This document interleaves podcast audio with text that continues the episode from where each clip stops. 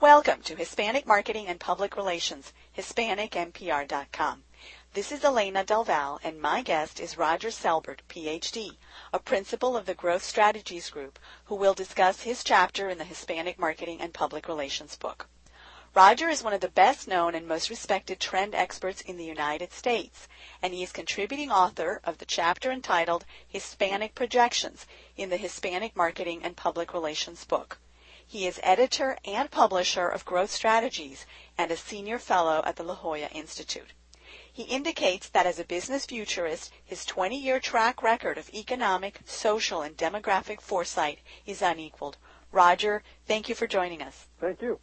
Let's talk about the, the U.S. Hispanic market. There is so much discussion out there. There are so many misunderstandings, so many interpretations. What is going on and where is it headed? Uh, well, the, the first thing you have to say about it is that it's, it's large it's grown amazingly fast, and that projections for future growth are astounding. I mean, we're, we're at the point now where there's about 40, uh, yeah, about 40 million Hispanics in the United States, which is about 13 or 14 percent of the total U.S. population. Uh, but they comprise most of the growth, and the American population is going to be growing in coming decades, and most of that growth is going to is going to come from Hispanic Americans, and by the way, most of that growth is going to come from native-born Hispanics, not from immigrants. That's where the growth in the past has been from has been more influenced by by uh, new arrivals. The growth in the future is going to be more influenced by native-born.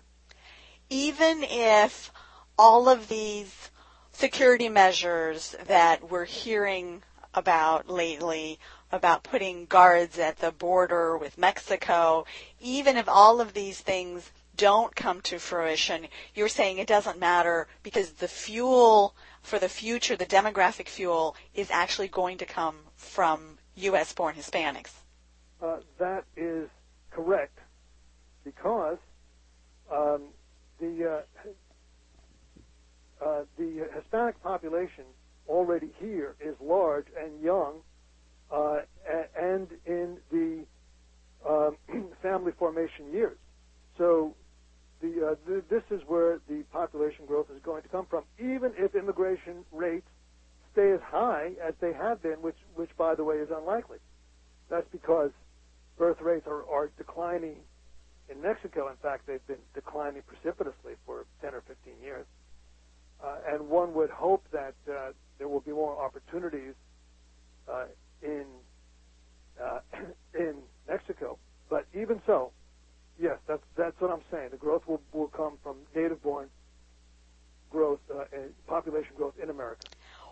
Is the profile of this U.S.-born Hispanic going to be significantly different from the profile of the immigrant Hispanic, the first generation Hispanic? Oh, of course, uh, of course, that's always been true uh, and it will continue to be true. You know, the native born uh, show much higher rates uh, of uh, finishing school and a higher employment profile, higher income profile, much more, uh, much higher intermarriage rate.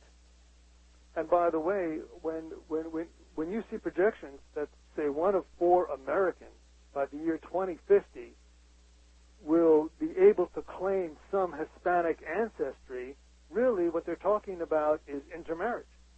Uh, intermarriage rate for native-born Hispanics uh, I, is approaching 50%.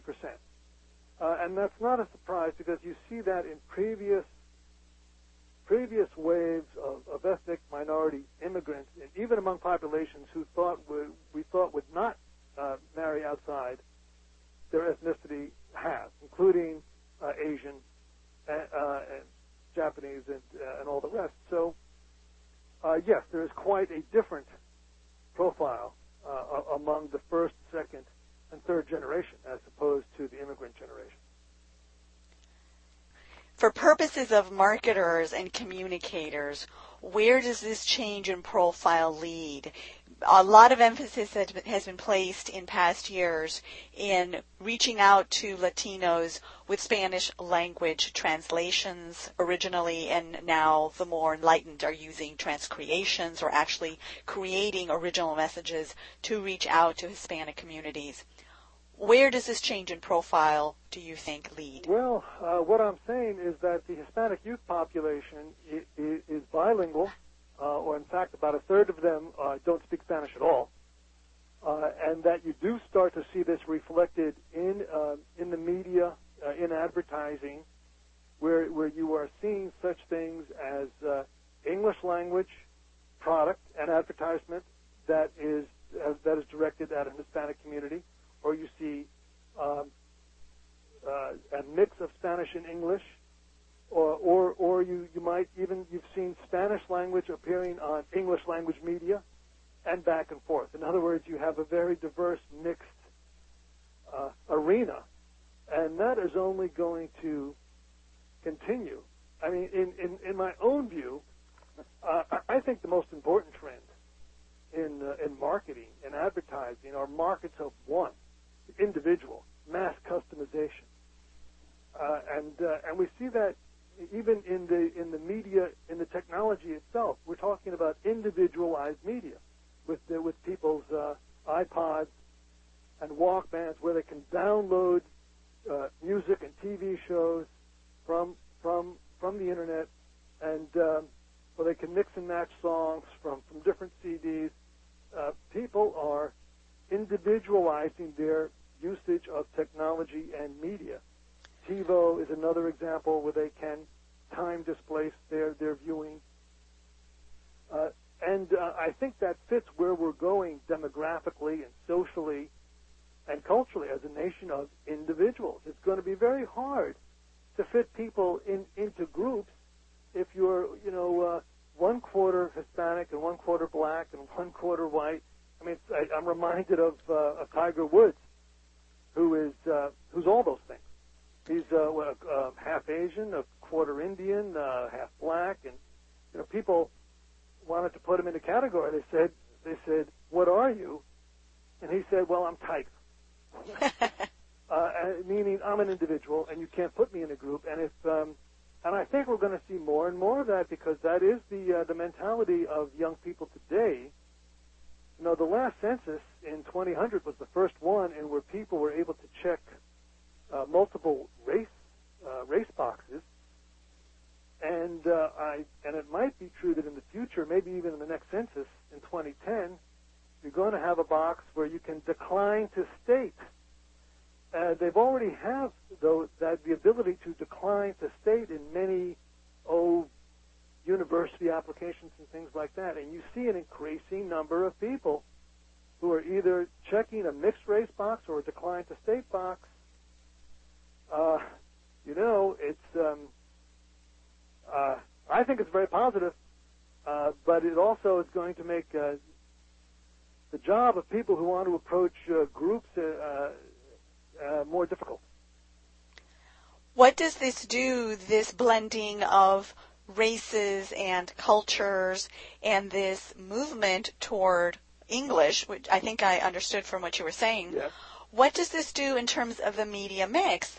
Because what we're seeing right now is the fastest growth in Hispanic media in the past, um, I'm sorry, the fastest growth in in print media, for example, in the past 10 years yeah.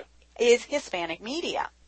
And if we look at some of the booming areas of the country where the fastest growth of Hispanic markets is, which is not the traditional metropolitan areas like New York and LA and Miami and Houston, but rather in smaller centers like Las Vegas and Atlanta and Charlotte in North Carolina, we are seeing a Hispanic media boom. And oftentimes we're told that it's a Spanish language media boom. Well, of course, you still have tens of millions of, uh, of Hispanics for whom uh, Spanish is either the primary language or, or, or, or, the only language. And that's going to be true for decades to come. Uh, what we were talking about before was, was, was the youth market, pe- people who are you know, under 18.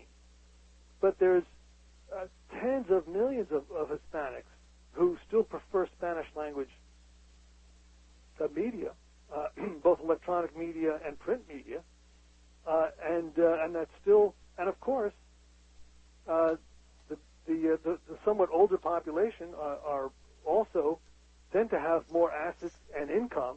I mean, you know, the kids have a lot of disposable income, but the older people are, are the people who've got accumulated income. And of course, so and of course they're an attractive target. So we're going to see Spanish language uh, media and advertising solely Spanish for decades still, of course.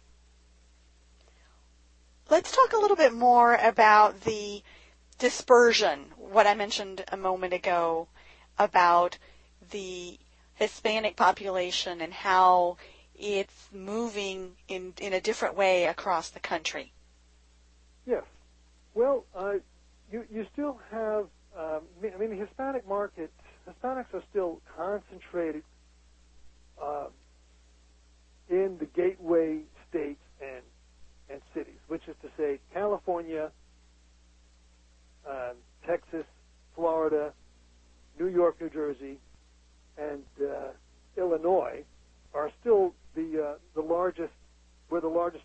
Uh, that plus the four southwestern states uh, of uh, Arizona, New Mexico, Nevada, and Colorado are are still where I think 75 percent of, of uh, Hispanics reside. But there has been quite uh, as well an, uh, an out migration of Hispanics to other. Uh, there, there's, there was a, a study done by the uh, Brookings Institution, Brookings Institution Center on Urban and Metropolitan Policy, uh, and uh, they pointed out they, they identified four distinct patterns of Hispanic population growth. The first was the established Latino metros, 16 of those in the United States, such as New York, Los Angeles, Miami, and Chicago. Uh, new Latino destinations, 51 in total. Uh, they also grew astonishingly fast, places like Atlanta, Orlando.